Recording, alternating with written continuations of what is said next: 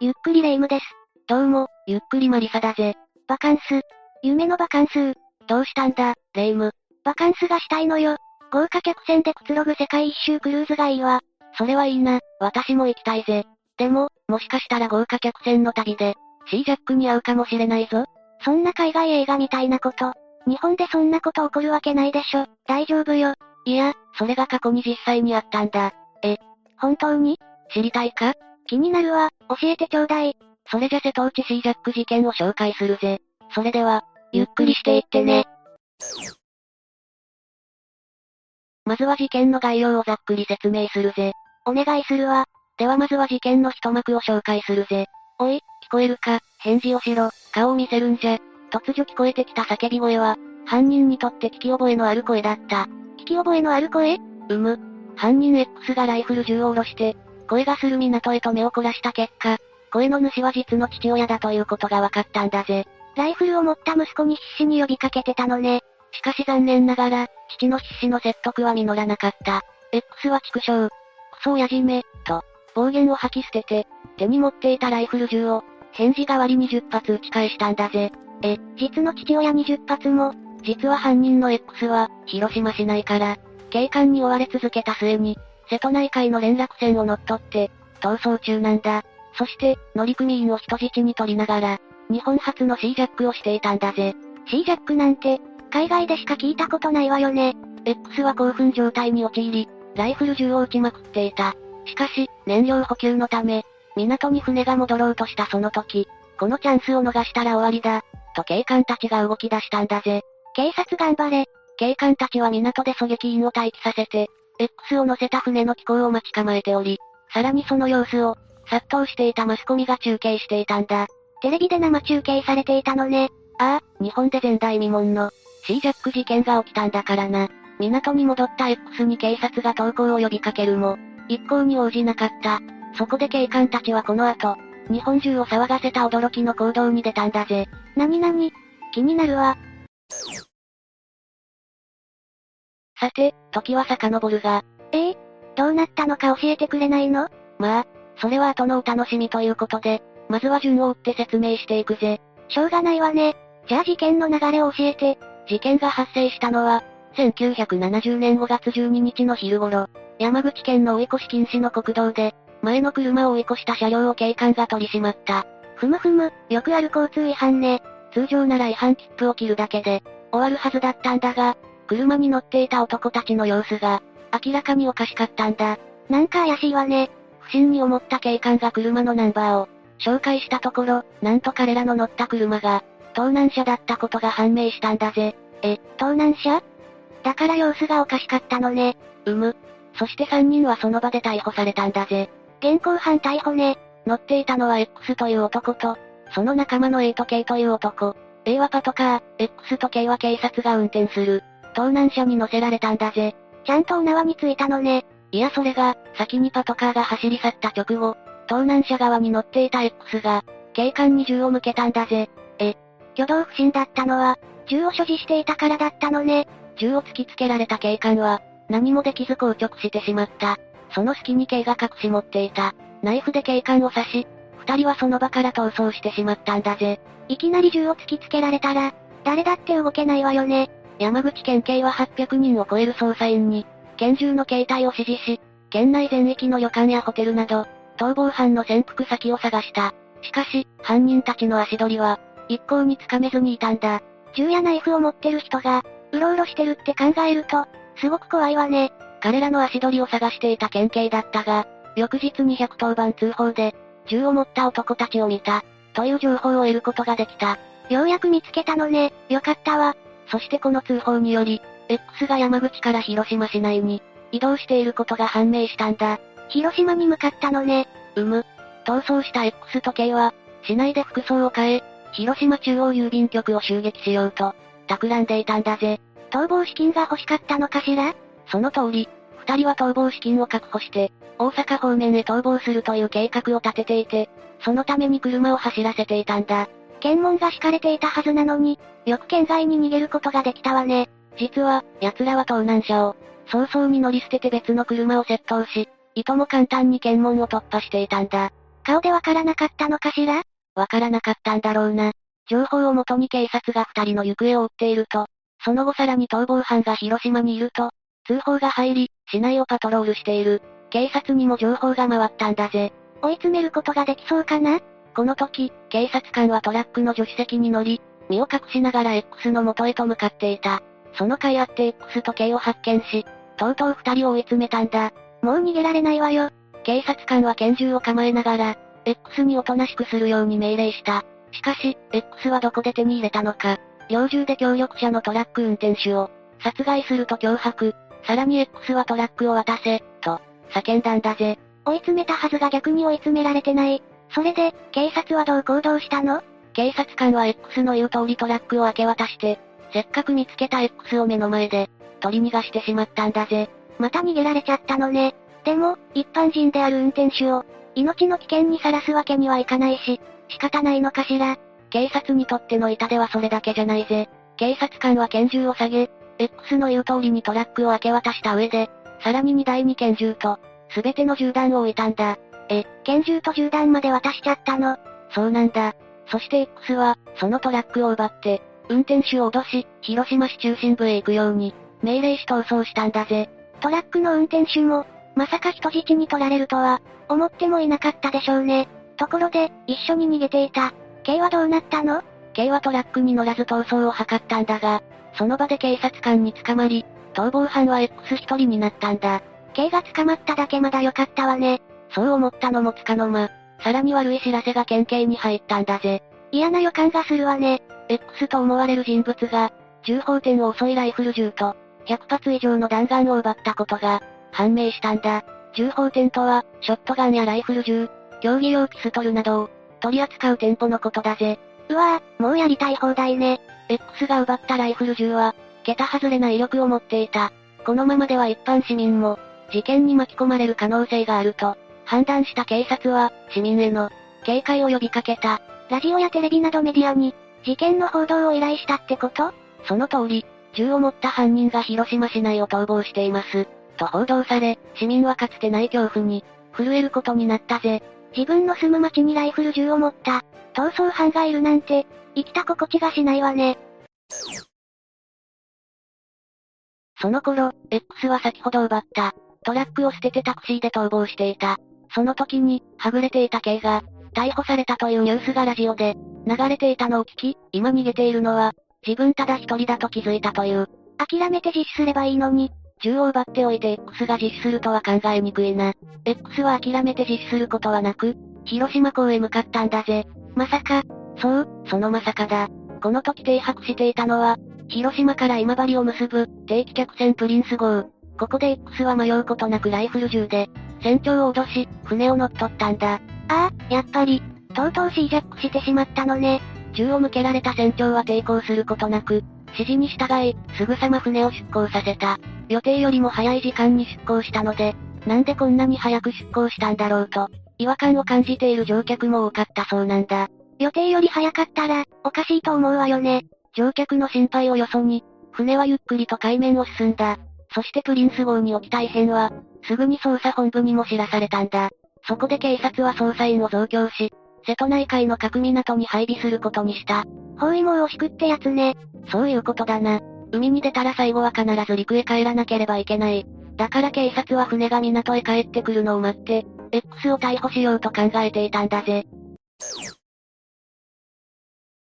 しかし、警察が X を待つ港にはある異変が起きていた。何かしら暴走したマスコミが、港に押し寄せていたんだぜ。マスコミ情報を聞きつけた、マスコミたちによる、熾烈な報道合戦が港で始まったんだ。スクープ欲しさの行動ってわけね。警察たちは警備艇やセスナを出動させ、プリンス号の追跡を行っていたんだが、なんとスクープを狙うヘリが、プリンス号の上空を旋回し始めた。そんなことをしたら、そう、X はこの状況で警察が、追いかけてきていることを、察知してしまったんだぜ。もう、乗客の命もかかってるのに、余計なことしないでほしいわ。警察の追跡に気づいた X は、警備艇や上空を旋回していた。セスナに向かって発砲。さらには、辺りを航行していた。一般人のモーターボートにまで、銃を向けて警戒し始めてしまったんだぜ。報道陣が邪魔しなければ、こんなことにはならなかったかもしれないのに、この時プリンス号には、船長含めの陸民11名、乗客33名が乗っていた。乗客は何も知らずに船に揺られていたが、さっきの銃声で異変に気づき始めてしまったんだ。パニックを防ぐために、船長がまだ伝えていなかったのね。うむ。乗客の一人が窓の外を眺め、ヘリコプターもいるし周りには警備艇もいる。どうなってんだよ、と声を荒げていたんだ。そりゃ不安になるわよ。その時、ラジオをつけた一人の男性がいた。ラジオではただいま、広島市内で、逃亡中の男がプリンス号を乗っ取っています。そう放送されていたらしい。こんなの流れてきたら耳を疑っちゃいそうね。そこで、自分たちがこの事件に、巻き込まれていることを知り、恐怖のどん底に陥ったんだ。海の上は逃げ場がないから絶望的ね。ある意味、知らない方が良かったかも。乗客をよそに、プリンス号は、時速7キロの速度で松山港に向かっていた。時速7キロって遅く感じないそうだな、これは通常の、定期客船の運航よりも、はるかに遅い速度なんだ。ゆっくり運航していたの実はこれ、プリンス号の船長の作戦だったんだぜ。お、どんな作戦だったのかしら船長は、X が船に、不慣れであることに気がついていた。だから、警備艇と警察が追跡しやすく、なおかつ松山港で警察が万全な体制を、取れるようにわざと低速で航行したんだ。船長さすが、乗客を不安にさせない配慮もさることながら、警察のことを考えた行動を取れるなんてお見事だぜ。確かに普段から船に乗ってる人じゃないと、速度なんてわからないもんね。そしてこの起点が功を奏し、捜査員が船よりも早く松山港に到着できた。そこで船長は、自分が人質になる代わりに、松山港で乗客と乗員を、解放するように X に進言したんだ。しかし、この後思いもよらぬ、最悪な事態がプリンス号を、待ち受けていたんだぜ。ええー、まだ悪いことが起きるの最悪の事態。それは、マスコミの大失態なんだ。マスコミがまた邪魔したの。そろそろ港に着くはずだったんだが、その直前で船が突然ピタッと停止したんだぜ。どうしてその理由は、すでに松山港に警察が駆けつけ、限界体制が敷かれていることが、ラジオで放送されてしまったからだ。はあ、報道陣は何をしてるの ?X がそれを聞いてしまったから、警察の作戦が筒抜けになるという、最悪の事態が起きたってわけだな。ありえないわ。さっきから報道陣は、警察の妨害しかしてないじゃない。事件当時は今と比べて、報道規制の意識が低かった時代だからな。マスコミ各社は常に熾烈な、スクープ合戦を繰り広げていたために、今回の事件も放送した者勝ち、という意識しかなかったのかもしれないな。人命がかかってるのよ。スクープ合戦なんてどうでもいいわよ。船長は、港へ行くために、X を納得させる必要があると考えた。そこで起点を聞かせて、給油のため港には行かなければならない、と進言し、船を松山港へ、向かわせることに成功したんだぜ。船長、ナイスすぎて尊敬しちゃう。ということで、プリンス号は、なんとか松山港に停泊することができた。しかし X は銃を肌身離さず握りしめ、警戒をなかなか解かなかったんだぜ。そりゃそうよ。張り込みしてるの知ってるんだもの。張り込んでいた警察も、X の堅くなな態度を見て、ここでの対応を断念することにしたんだが、事件はここで大きな展開を迎えたんだぜ。何かしらなんと X は33人の乗客と、未成年の乗組員を解放したんだ。おお、船長の進言が効いたのね。さすが船長だよな。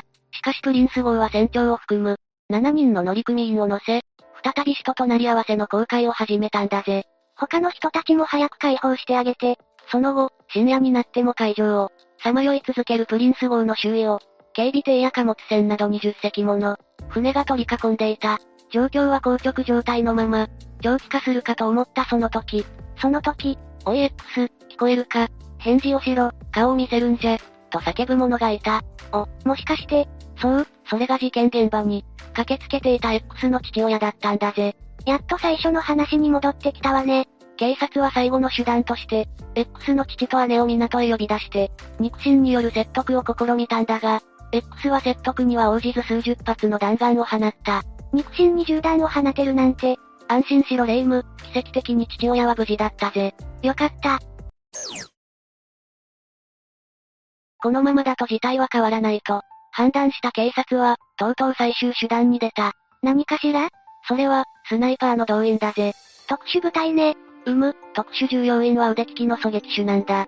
そして同じ頃、X が初めて行き先を、指示したんだが、そこはプリンス号が、最初に停泊していた広島港だったんだぜ。戻れってことね。うむ。そして彼は自分の仲間を、港に連れてくるように依頼した。C ジャックから16時間後、日付変わって朝の10時に、差し掛かる頃にプリンス号が、広島港に戻ってきたんだぜ。仲間も解放されちゃったのいや、港に仲間の姿はなく、広島港の桟橋付近では、特殊従業員たちが身を潜め、X の動向を伺っていたんだ。ほうほう。警察は X に投稿するように警告したんだが、それでも X は応じなかった。それどころか、X が放った銃弾で、5人が重軽傷を負ってしまったんだぜ。 5人も。銃撃戦って怖いわね。このままでは人質や付近の住民に、死者が出る可能性もあるから、もう交渉の余地はないと判断した警察は、覚悟を決めたんだ。いよいよ最終局面ね。覚悟を決めた警察官は、銃の標準を X に定めた。え、まさか、そのまさかだぜ。次の瞬間、一発の弾丸が、X の胸を貫き、X はその場に倒れ込んだんだ。ええ銃弾が胸に当たったの。うむ。そして警察はすぐさまなだれ込むように、プリンス号の中へ入り、血まみれとなった戦場で倒れた X を確保。そして X にまだ息があることを確認し、すぐさま救急車で搬送したんだぜ。それで、X はどうなったの救急搬送されたが、間に合わずに息を引き取ったぜ。亡くなってしまったのね。この間、マスコミたちは警察と X に、ぴったりと張り付き、撃たれてから搬送される瞬間まで、終始カメラを向けていた。そのせいで、犯人が射殺されるという、ショッキングな映像がお茶の間に、流れてしまうという結果を、生んでしまったんだ。今だったら、とてもじゃないけど、ありえない映像ね。国民に大きなショックを与えるとともに、これは裁判抜きの公開処刑だと、警察を批判する声も上がったんだぜ。警察は必死に頑張っただけなのに、しかし事件後 X の父は、こう語ったんだ。親として、死んでくれてせめてもの。償いができた。警察に抗議するつもりはない。そっか。父親からしたら自分の息子が、撃たれて死ぬよりも、自分の息子のせいで、他の人が犠牲になる方が怖かったのかも。この言葉から、警察を批判する。声は小さくなったんだぜ。親がそう言ってるんだもの。周りが何も言う権利はないんじゃないかしら。ただ、狙撃することを命じられた。大阪府警の狙撃手はあろうことか、マスコミに吊るし上げられて、実名や写真を公表されてしまったんだ。どうして彼は指示されて胸を撃ち抜いただけじゃない。ひどい話だよな。その結果、彼は自ら警察官を辞職してしまったんだぜ。避難の矛先が違うわよ。そして X がなぜ C ジャックしたのかは、X が亡くなってしまったので不明のままとなった。事件は無事に解決されたものの、事件後に大きく、後味の悪いものになってしまったな。もやもやするわね。それにしても報道陣は何なのよ。本当にそれだよな。マスコミが警察の作戦を流して、X に情報が漏れてしまったり、射殺現場が中継されてしまったりと、マスコミの行き過ぎた報道が、悲劇へと繋がったのも事実だ。そうよね。その挙句、最後は自分たちのことを、棚に上げて、狙撃手を吊るし上げて、責任を感じた警察官は自ら辞職。